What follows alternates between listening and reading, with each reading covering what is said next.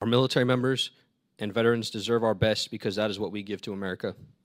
The withdrawal, the withdrawal was a catastrophe, in my opinion, and there was an inexcusable lack of accountability and negligence.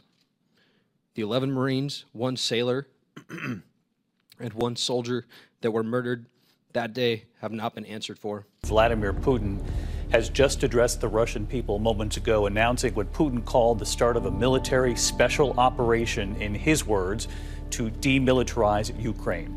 It, it's not even believable how incompetent it was. The way they withdrew or surrendered or whatever you want to call it. Bad things started happening for our country. The border's bad. A lot of things are bad. Inflation's bad. But the way they got out of Afghanistan looked like a complete surrender. And I'll tell you, Putin was watching, and President Xi was watching, and the leaders in Iran were watching, and Kim Jong un was watching, North Korea. Six months after America's disastrous Afghanistan withdrawal, Russia invaded the Ukraine.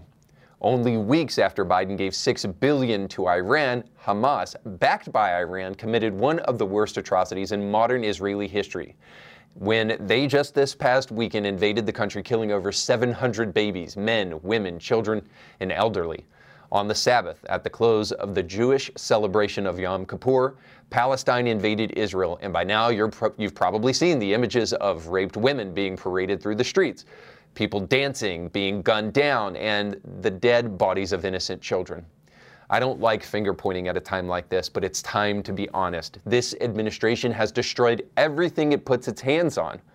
Before we get into a both sides argument as the death toll mounts up on both sides as Israel begins to strike back, let's just realize a basic fact. Ideas have consequences. This is why the conservative parent shows up to the school board and says, hey, there's gay porn in our children's libraries. That's a problem. This is why Christians should boycott businesses that repeatedly shun the Christian community while they endorse drag queen shows in your city with the money that you gave them. This is why the culture war matters. This is why we can't tolerate the gaslighting when we're told this stuff isn't happening. An idea turns into an agenda, and an agenda turns into a cause, a cause turns into a movement, and a movement turns into the future. If the future you want for your kids looks nothing like what the left is leaving behind, then it's time to wake up. If there is any question in your mind whatsoever that people of conscience have an obligation to stand up against bad ideas because they eventually do become the future, let me take you back, not too long ago, to the summer of 2020. Remember when it was an election year and BLM was oddly experiencing kind of some cultural prominence as they stirred up racial controversy in our cities? Remember also that in that time of cultural prominence, they said the quiet part out loud. They tweeted this BLM stands in solidarity with Palestinians. Wait a second. Are there black people fighting the police in Palestine? How is BLM defending a police state where people get their hands chopped off for doing the very same kind of things that BLM protesters were doing all summer long? Let me help you. Ideas have consequences when jubilant celebration is taking place in major American cities because Hamas is raping and murdering while shouting praise to God, you better realize these ideas are closer than you think. With an open border letting in all kinds of people with zero accountability, you better wake up that this hits closer to home than you think. Today on the show, I'll show you disturbing footage of what Palestine has been up to in Israel. It's my hope that these images will be emblazoned upon your brain so much so that you can't say, that's over there, we live in America. If you're a Christian, if you have a conscience, if you care even a little bit about your kids and the future you leave behind for them, then it's time to take seriously the way we think about these things and I'll try to give you some important things that you should be thinking about as one of the worst humanitarian crises unfolds in our time. We'll talk about that and more today on Indie Thinker.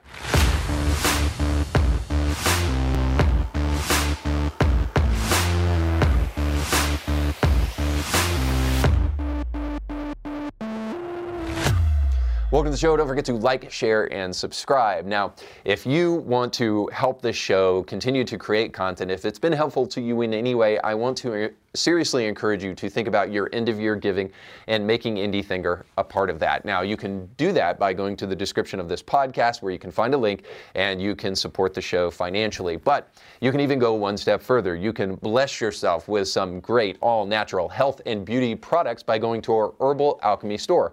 Whenever you purchase there, some of the proceeds will go to benefit Indie Thinker directly, but more than that.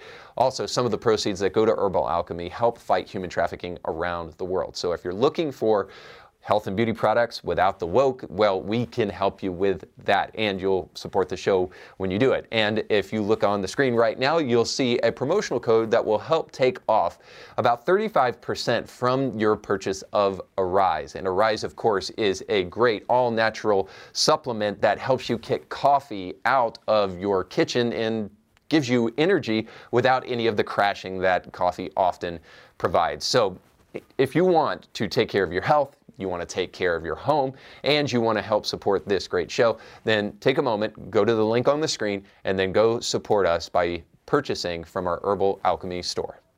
By now, you're familiar with the images, perhaps, of what Hamas did in Israel over the weekend. Now, these religious Muslims supposedly went in to Israel on their religious holiday on the tail end of Yom Kippur and also on the Sabbath when Jews would be resting on that day. They took that opportunity to run into the country so that they could commit senseless random acts of violence upon the citizenry. Now, I'm, I'm not going to show you some of the more tragic kind of scenes from this because I think perhaps you've probably already seen them and you don't need to see it yet again on my show. And I also want to have some respect for some of these these people and their families. But but I do want to make sure that we clearly understand today that that along with the theme of the show, that ideas have consequences. And one of the things that we're already seeing about what's being said about Israel is this idea of moral equivalency. I can only pin this upon postmodernism that says there is no real truth, there is no objective truth, there's only your truth, my truth, subjective truth. And essentially what that does is that it doesn't create a hierarchy of good or evil, it just levels everything out so that we cannot chew gum and walk at the same time so that we, we cannot tell when something is morally egregiously evil. Now, let me give you an example of this.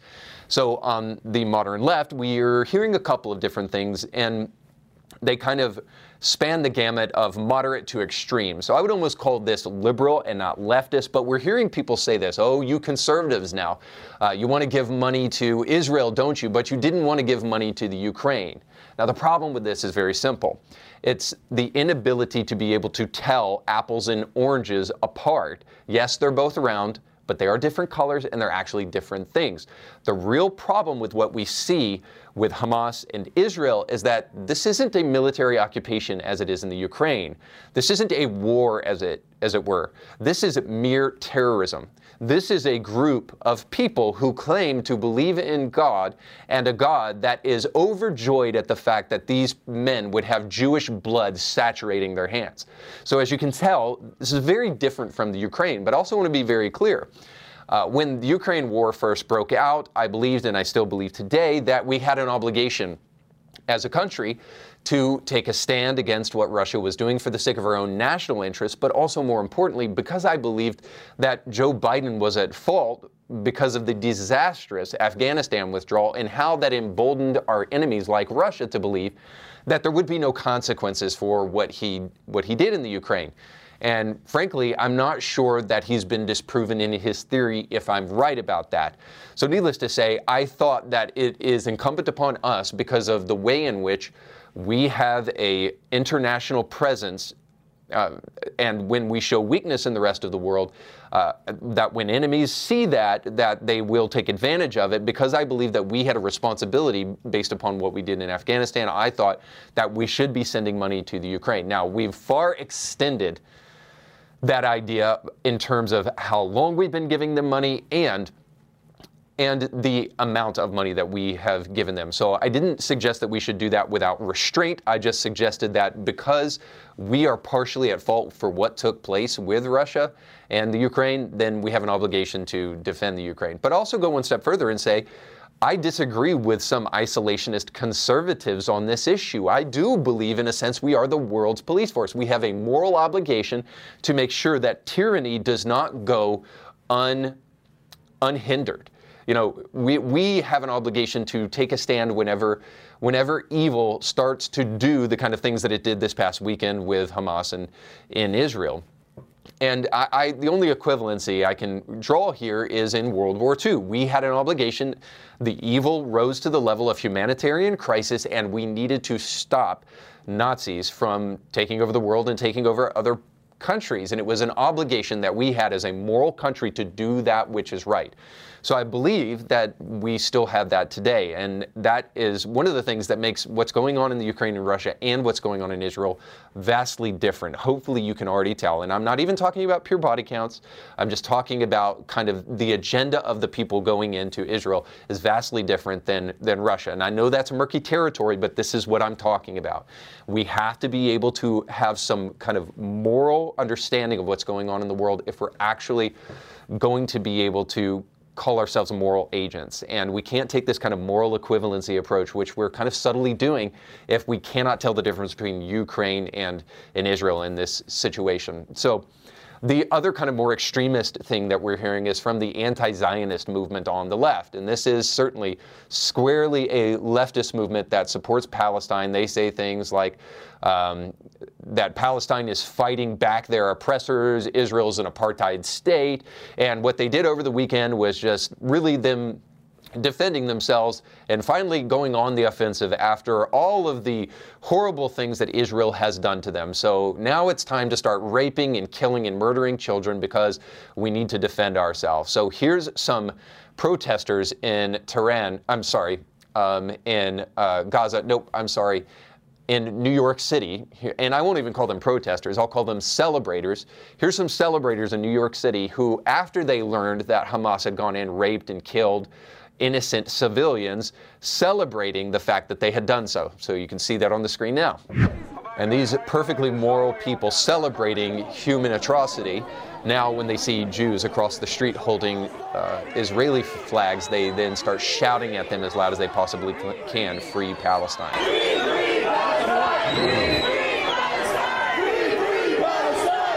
Now, one of the reasons I wanted to show you that is not only to show you that the anti Zionist movement in America is an anti Semitic movement, but also to show you that the people who use the word neocolonialism really only mean one thing.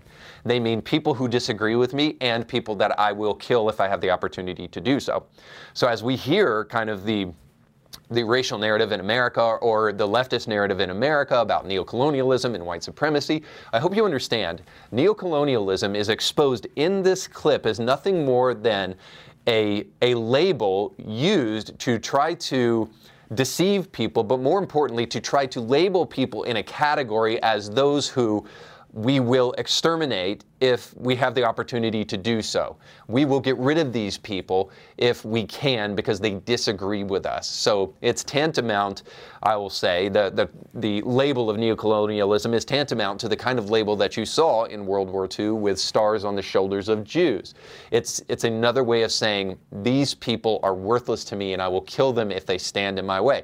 How else can we interpret what is going on in major cities in America with this Free Palestine movement, other than that, when they are celebrating the fact that people were raped and murdered in the street. To try to kind of give you that. Um, the, the, full appreciation of this, I want to show you on the screen a young girl who's being dragged in the city streets by Hamas soldiers, who is a prisoner of these people and who's clearly been raped repeatedly.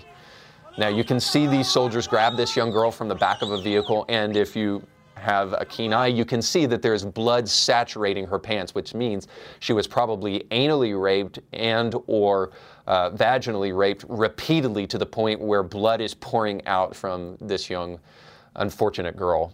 And so all that to say this, to not decry this is certainly morally egregious. But then to say there are bad people on kind of both sides is also morally egregious here. This, this is clearly, clearly there is one side that is evil compared to the other. And it is time to hold people to account for that kind of things. And for that, I bring you to our mainstream media and our political class because here we have Ilhan Omar tweeting over the weekend with very, very, you know, stern and somber words. Uh, you know, respecting Israel and showing them the, the kind of love and appreciation that they need at a time like this. This is what she had to say.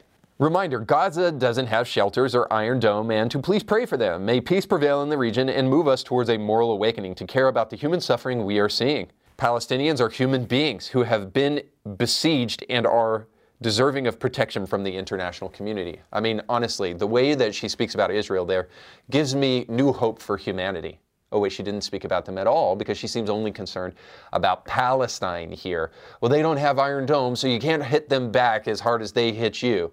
No, I'm sorry.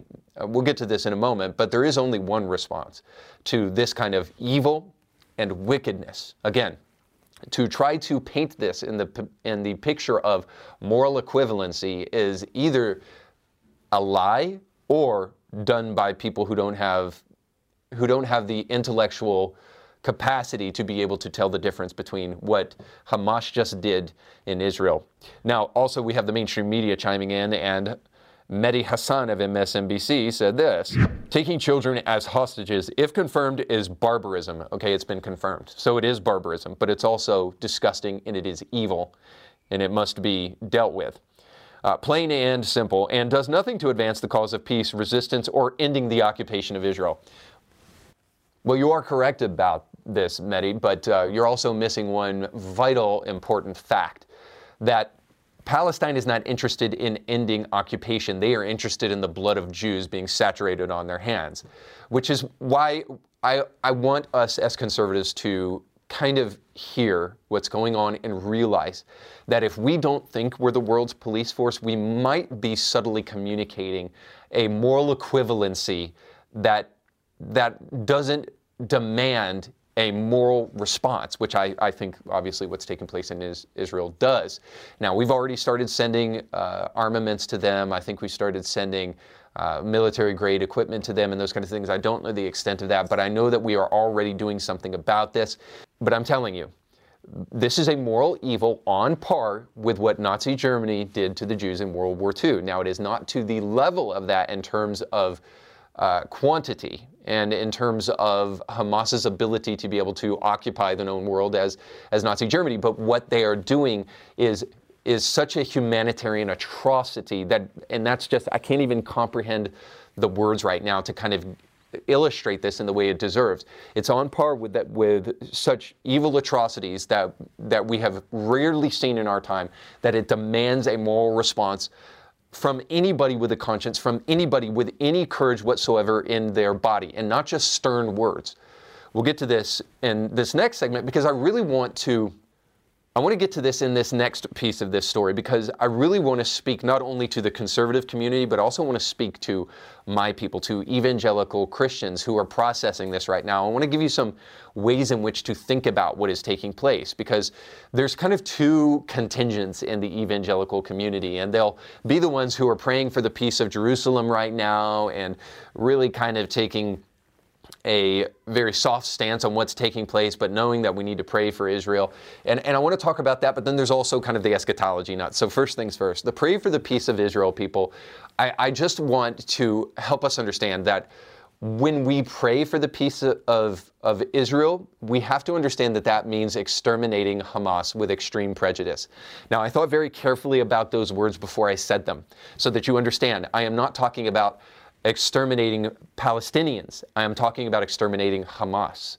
when we pray for the peace of Israel, we have to understand that that means exterminating the evil, wicked people who desire nothing more than bloodshed of innocent men, women, and children. Uh, it means exterminating the people who would viciously, repeatedly rape and then behead. We're talking about the people that will shout, Praise God in the streets as they do all of those things. These are not a kind of people that can be allowed to live. Those kind of people must be exterminated with extreme prejudice.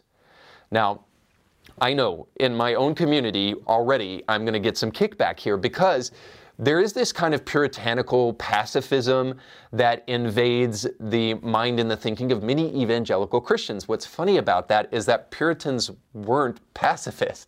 By and large, they were the ones who were saying, hey, you know what, we should probably stand up against Britain, and the kind of evil that they're doing demands a, a response in kind, or else we will not truly have peace as a people. It is what created revolution in America by and large, a Christian idea of what evil is and, and what must happen to that evil. By the way, if you don't if you don't like that and it doesn't sit well with you, I just, let me remind you of what the Bible says about these kind of things. You know, the eradication of the Amalekites is called a genocide by some more radical new atheists and people like Richard Dawkins and that kind of thing. They say God's a genocidal nut. Why would he want to kill the Amalekites? Well, listen, the only thing I can tell you about that is that the reason you don't see why is perhaps prosperity has destroyed your brain so much that you don't understand what evil looks like anymore. When you have a group of people who are hell bent on your destruction and will stop at nothing to kill you, your men, your women, and your children. They will litter, litter the city streets with small babies and not care twice about it because all they care about is your blood on their hands. There is nothing that you can do about that except eradicate those kind of people. This is Hamas. And all of that to just simply say this that the postmodern lie that evil is in the eye of the beholder and that it's all subjective. You know, what may be evil to one person is not evil to another. Or even what we're hearing now is that just Pal- Palestinians were sick and tired of the occupation of their oppressors and now they're finally fighting back. Please, guys, we have an obligation, a moral obligation to think better than that and to think clearly. We need to be able to take a stand and be able to tell the difference between gradations of evil. Sure, not everything is black and white, but not everything is gray either, guys.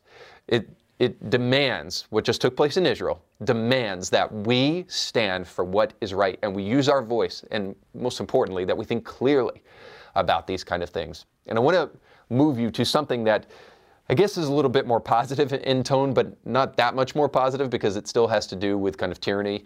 Um, but but I want to give a movie review, and I thought, you know, should I give a movie review on the heels of talking about about what's taking place in Israel? And the reason I want to is because this movie is a movie about World War II and about Hitler and a Austrian national who resisted Hitler. Now, the, the movie Hidden Life is absolutely fantastic. It's shot in a way that's very interesting.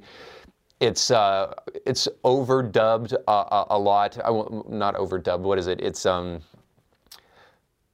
narrated a lot by the the people in the film, and we're allowed to see kind of just these beautiful image images of what life was like back back then counteropposed and contrasted with what was going on in, in Germany. Now, I don't want to give away too much of the film. I just want to say that this film is spectacular.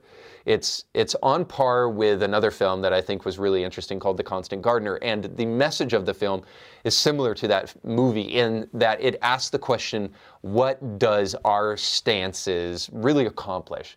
Like, I hear this very often, and why I wanted to give this review of this movie is that I hear Christians a lot saying, What does it matter? You know, just all talk and no action. What does it matter if we talk? Well, here's why talking about these things and this podcast talking about these things actually matters. No, I may not be saving a life in Israel by doing this podcast, but what I can do is I can help you think more clearly.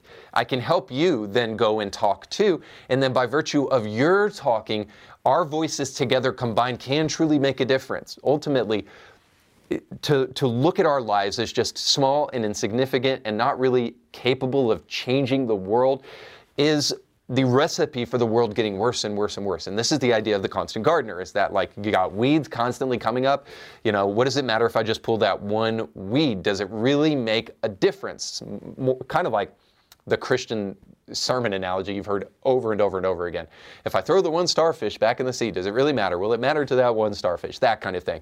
Uh, the hidden life is, is, and it's greatly titled too, is a very similar message. It's what does the hidden life of the individual taking a stand actually really do if nobody sees it and nobody can really follow that that lead, if you just die in obscurity or if you suffer in obscurity, what difference does it make to the rest of the world? And the idea is, is it makes a great difference. And maybe people can be inspired by your small stance. It's ultimately why we need to have a very strong stance with what took place in Israel, but also throughout other issues of our life. So, suffice to say, this story is about a peasant farmer who lives in a beautiful, picturesque area in Austria. I can only imagine they chose one of the most beautiful locations possible so that they could show that this man had a lot to lose.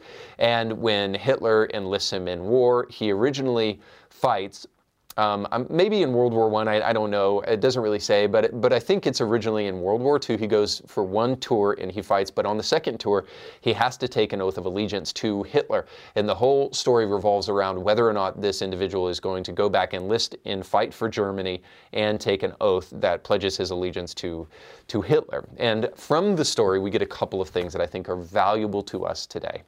First of all, we look at the nature of courage. While this man is wrestling with this moral dilemma, we find that courage is incredibly rare for most people and most men. Most men will harass and attack an innocent woman, uh, as is seen in the movie, um, this man's wife before they will actually take their own moral stance. And they do so very often because they themselves are convicted because they didn't take a stand.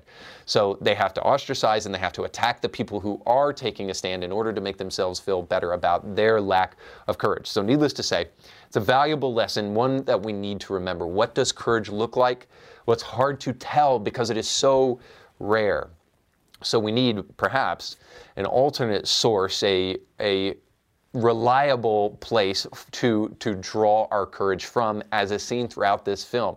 It's one of the reasons I love it is that it shows Christian virtue on display throughout and the Christian dilemma of whether or not God will help a man who has courage or whether or not God will allow a man to suffer the consequences for his courage. All of these questions and more are on display throughout this film. It's fantastic. Which also brings us kind of to the next thing is that evil is on display in this film. Obviously, it's a film about World War II. Um, but it's interesting because uh, it shows a, a Austrian national, or if you want to say this, a, a German national who is actually the good guy. This is rarely done. This is kind of done in Schindler's List, but, uh, but rarely done as it was in this film. So a guy that's typically seen as the bad guy um, because we want to equate all Germans as Nazis back in the day, but we, we forget about the Germans who took a stand and refused to um, to refuse to uh, to allow this kind of evil perpetrate be perpetrated in their time. We're thinking about people like Dietrich Bonhoeffer um, and and certainly this individual uh, who took a stand against Hitler. So uh, the the way it shows evil is, is kind of interesting too, because obviously we have this good man who's taking a stand, but we have evil coming against this guy, and um, and the evil is of the most deceptive nature. We even have a Catholic priest at the time trying to encourage this individual that that he just needs to say the words that the, the oath to Hitler that he needs to swear, but uh, but you don't have to mean it in your heart. So evil is very deceptive in that way, is that it often blinds you to the consequences of your actions. It allows you to sacrifice the immediate for the long term which is again another one of the reasons I wanted to do this review here is not just within the context of horrific tragedy as in World War II and in Israel over the weekend, but also because because we're consistently making this decision whether we know it or not. We're constantly deciding with what we do what kind of future we want to leave behind for our kids. And so evil is deceptive. It's going to say, hey, just sacrifice in the present. this little thing isn't really going to matter. But you always, as a moral agent, have to ask yourself, what is the end result of these, of these kind of things? And ultimately, I love the film because of the question that I've already kind of illustrated. It asks the question, does what you do really make a difference? No, in a world of nihilism, in a world where we've separated ourselves from faith, in a world where we've separated ourselves from really living for a cause other than our own individual kind of pleasure, we have to ask ourselves this question over and over again Does what we do actually matter? And if so, doesn't it demand that we be willing to make the ultimate sacrifice for it? Doesn't it demand that we take a stand while all others are seated or, or refuse to pay attention or even turn a blind eye? Doesn't it demand what happened in Israel that we actually be willing to go beyond there's good people on both sides? And doesn't it demand that we understand that Israel was was innocent in all of this and are being attacked by not just barbarians but but bloodthirsty homicidal maniacs, terrorists that that must be dealt with again with extreme prejudice. So ultimately, all of these moral conundrums, they don't they don't answer themselves. And we rarely are prepared for when we're called upon to do the right thing. But we must be the kind of people who are willing to think clearly about these things in order to truly, truly make a difference because what you do makes a difference. And we'll see that in our final segment Bible study with Democrats. Oh, God of pronouns.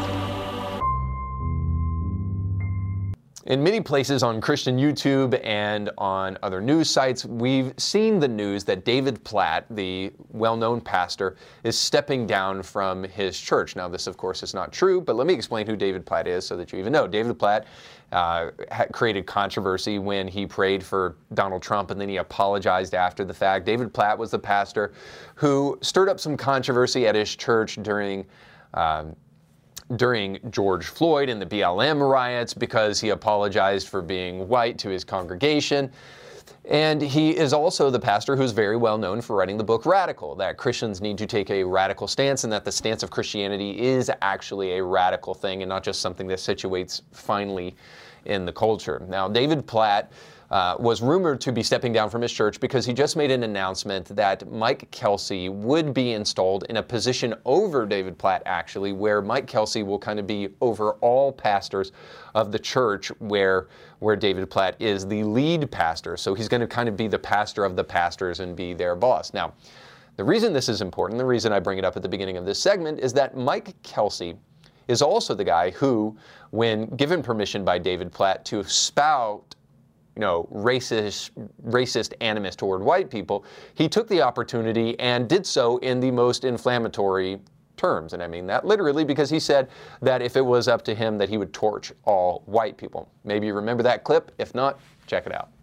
Totally honest, like so being angry about the situation, but um, it's difficult for me uh, sometimes not to just torch like all white people because in particularly white evangelicals and Christians, I said this at the time, and I say it again.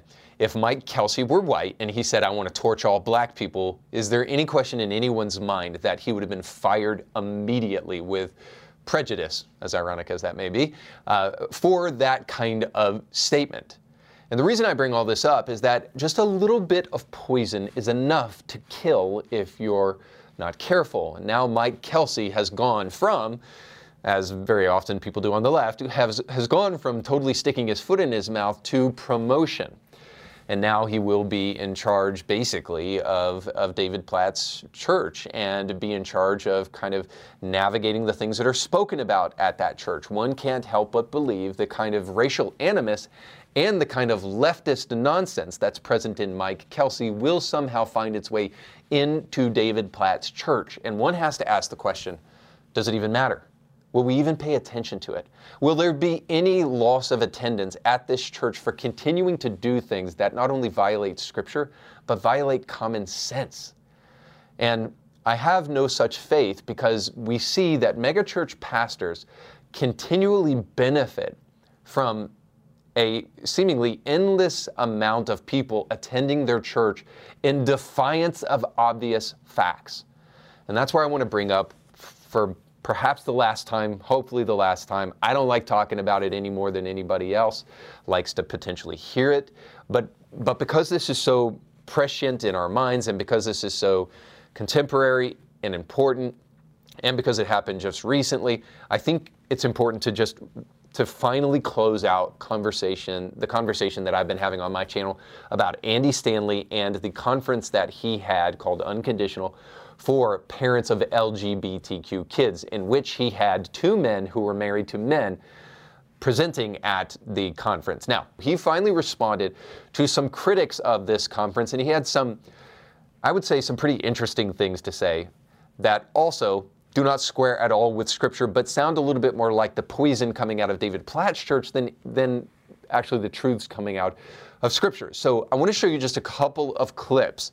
And yes, I will not be able to provide the full context. If you want to do that, you can go back and see the full thing. But I'm going to faithfully, I believe, represent to you what took place at Andy Stanley's church after the conference on Sunday morning which, by the way, was at a service that was not streamed and was not televised. But Andy Stanley, after the fact, decided that he would put it up on YouTube, but of course, silence the comments. Uh, I want to give you some of the flavor of what took place there as he's responding to critics of this LGBTQ conference that he put on. So check it out. Here's it. So back to the article. Um, y'all are very smart people. So all you have to do is, you know, in 30 seconds, you can read between the lines. The author is actually accusing me of departing from his version of biblical Christianity. So I want to go on record and say I have never subscribed to his version of biblical Christianity to begin with. So I'm not leaving anything. And he, if he were here, he would say, Well, Andy, I've never subscribed to your version of biblical Christianity. And that's okay, we can agree to disagree. But this is so extraordinarily misleading. In my opinion, just my opinion, his version of biblical Christianity is the problem. His version, this version of biblical Christianity, is why people are leaving Christianity unnecessarily. Now, maybe if you're a discerning Christian, maybe you've been watching the show for a long time, you can already see the problem with what Stanley just said. He doesn't subscribe to Al Mohler's version of Christianity. Uh, if you want to be, I think, fair, uh, he would be saying something tantamount to, I don't subscribe to the Southern Baptist version of Christianity, so I don't subscribe to a, a biblical, faithful movement within the evangelical church version of Christianity? Well, I mean, honestly, very unsurprising, Stanley, because there are a few Christians who would actually pinpoint you as an Orthodox Christian theologian. In fact, you probably think Orthodox is just another word for, I don't know, uh, white neocolonialism, something like that. This goes to show, again, the, the littlest bit of poison from the left comes into the church, and you have to be careful of it. But ultimately, what I want to point out here is that your version of Christianity is just a stand in for postmodern liberal theology. There is no version of Christianity that leans into what people have been criticizing Christianity for for ages. Well, you're just interpreting that based upon your, your background or based upon your denomination. You're interpreting scripture based upon your own personal preferences. But, but you know, the Bible is subject to interpretation anyway. So it's, it's everybody's version of Christianity fighting one with another. No, this is this is why orthodoxy exists, so that we can understand that Christianity is something and not another thing, that it is something specifically. So if Al Mohler has a version of Christianity and Andy Stanley has a version of Christianity, you're going to have to ask yourself which one looks more like Christianity? I mean, because that is a thing. Uh, and I hope you would say if I'm going to subscribe to either one of their versions of Christianity, it's going to be Al Mohler's. Now, truthfully, the problem is is that Andy Stanley brought this up in the first place because we're not supposed to subscribe to anybody's version of Christianity. We're just supposed to subscribe to the truth. And in a sermon that is close to 50 minutes long, Andy Stanley doesn't bring up a single passage of scripture and actually deal with it in any substantive fashion. Probably comes as no surprise to some of you who have been following Stanley for a while that the man really doesn't have anything to offer from a biblical standpoint. So you decide which version of Christianity you want to stand on. Um, I prefer to think that Al Mohler's is more faithful to authentic Christianity, which is the only Christianity that I'm concerned with. And Andy Stanley doubles down on this by saying things like this. Who attended the conference had already tried that, right? Christian parents of LGBTQ plus kids go there immediately. They pull out the verses. They argue. They, I mean, that's just that's just where parents go. They pull out the convince, convict, coerce, control. Convince, convict, coerce, control. Convict, convict, you know, convince, convict, coerce, control. And just as a parenting strategy in general, how effective is that? Now, let me give you the context there so I'm not accused of being out of context. The context there is that when a mom or a dad finds that they have a gay child, they try to minister the gospel to them and minister the Bible to them. And what Andy Stanley says that those parents are doing at that point in time is they are trying to convince, they're trying to convict, and they're trying to coerce, and they are trying to control their children by delivering the Word of God to them. That's what they're trying to do. Now, I mentioned this on the show before, but I do think it's important to, to mention something here. Our job is not to be concerned with the way people respond to Scripture. Our job is to share Scripture as faithfully as possibly, as charitably as possibly. That's our job. Andy Stanley, and I'll put this up on the screen, was more interested in trying to make his church a safe space for people coming out. Is that really anywhere in the Bible what we're supposed to do? Sure, we want people to be honest, yes, 100%.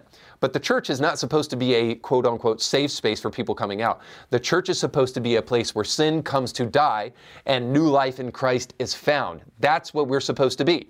So when parents actually read the Bible to their kids, what they're trying to do is give them the cure that they actually need to be set free. You know, Andy at the beginning of this actually even mentioned the fact that LGBTQ identity is on the rise. Why is that, Stanley?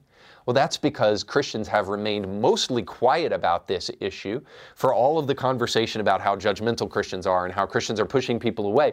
Christians in modernity are largely quiet about this issue because they know there is a social cost to talking about it. And therefore, there's a social contagion out there that is kind of sucking kids, especially, into it. Gen Z is uh, has already come out as 20% LGBTQ identifying, which quadruples from two generations before it. Now, we could talk about why that is, but suffice to say, the, these aberrant sexual divergent identities are on the rise, and most of that comes because people like Andy Stanley are the norm in the vast majority of Christian circles. They don't want to talk about these things and they want to be closed mouthed about it. The worst thing in the world that could possibly happen to you is your kid come to you and say, Why didn't you tell me the truth? Why didn't you tell me? You knew this was going to hurt me and you never said anything. So Andy Stanley can sit back and say, all you're doing when you read the Bible to people is you're trying to convince and convict, coerce, and control them. All he wants. But in the meantime, there are kids who are being hurt and damaged permanently as a result of this LGBTQ cult. And we need to do more than accept and love these people. We need to stand for the truth and we need to share the things that will actually help people the most. And here there's one last clip I want to show you, and this, I think, says it all. Hey, the conference wasn't for me.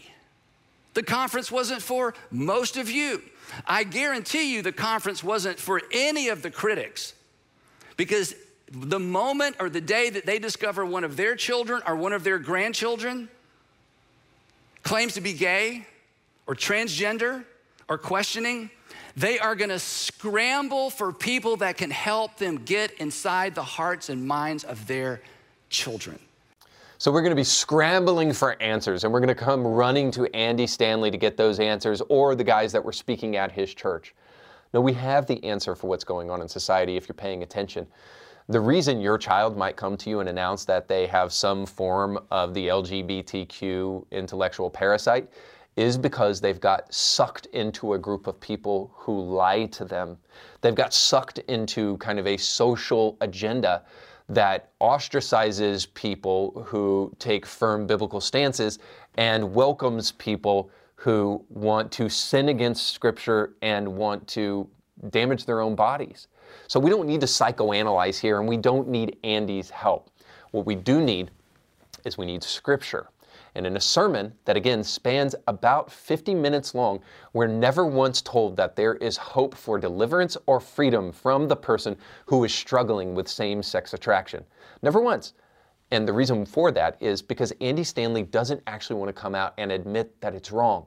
Toward the end of his message, he'll say, uh, we affirm marriage between a man and a woman. But you know what? The guys who came and preached at my church and led this LGBTQ conference, these guys knew that before they came here. Well, congratulations. Because it's not enough to just say we affirm traditional marriage. It's you got to go one step further and say that that not only do we affirm traditional marriage, but we do not affirm homosexuality. And we want you to get the help that you need to get free from homosexuality. But this is what happens when you don't have an ecclesiological hierarchy. Now, I'm not praising Catholics per se here, but this is where I do see a benefit. Without a structure in place, another structure is going to take its place. Evangelicals don't have that structure. They don't have a magistrate, they don't have a pope. Um, so, what takes the place of those kind of structures is celebrity pastors, by and large, in the evangelical church. Listen, I don't want an evangelical pope, but we, we kind of have one, don't we? Whether you like it or not, the biggest churches and the pastors of those churches become the de facto Christian thought leaders for the culture. That's how people like Andy Stanley becomes the number eight most influential Christian leader in America in Outreach magazine. The only thing that can stop that is to oppose people like Andy Stanley without the care of the world coming back and saying, you're being judgmental and you're being intolerant. We, we have to push that to the side and, and we have to refuse to allow that blackmail to work. And furthermore, we have to quit attending churches that refuse to preach the truth, whether you like their music or not. If we continue on the path we're on now, I don't blame people for refusing to go to church. What I do blame us all for is the kind of apathy that doesn't demand better for our leaders. I mean, read the Bible. God's leaders are missing it constantly and they have to repent publicly. To call Andy out on that kind of stuff is not being hateful, it's merciful. And it's a cry for change to a man that doesn't realize that there are multiple trajectories to liberalism. And if you don't stop yourself on the path, you'll find that you are hurting a generation that is yet to come because you refuse to stand up for what is right. And there are consequences for that, as there are with all bad ideas. That's all the time we have for today. Thanks so much for watching. Don't forget to like, share, and subscribe, and go with God. So you just got done watching a small excerpt of a much larger episode. You can find the link to that full episode down below in the description of this video. So you definitely want to check that out because if you like that clip, you'll like the much larger episode. And while you're at it, don't forget to like, share, and subscribe and click that little bell to be notified when great new episodes of Indie Thinker come your way. Thanks for watching.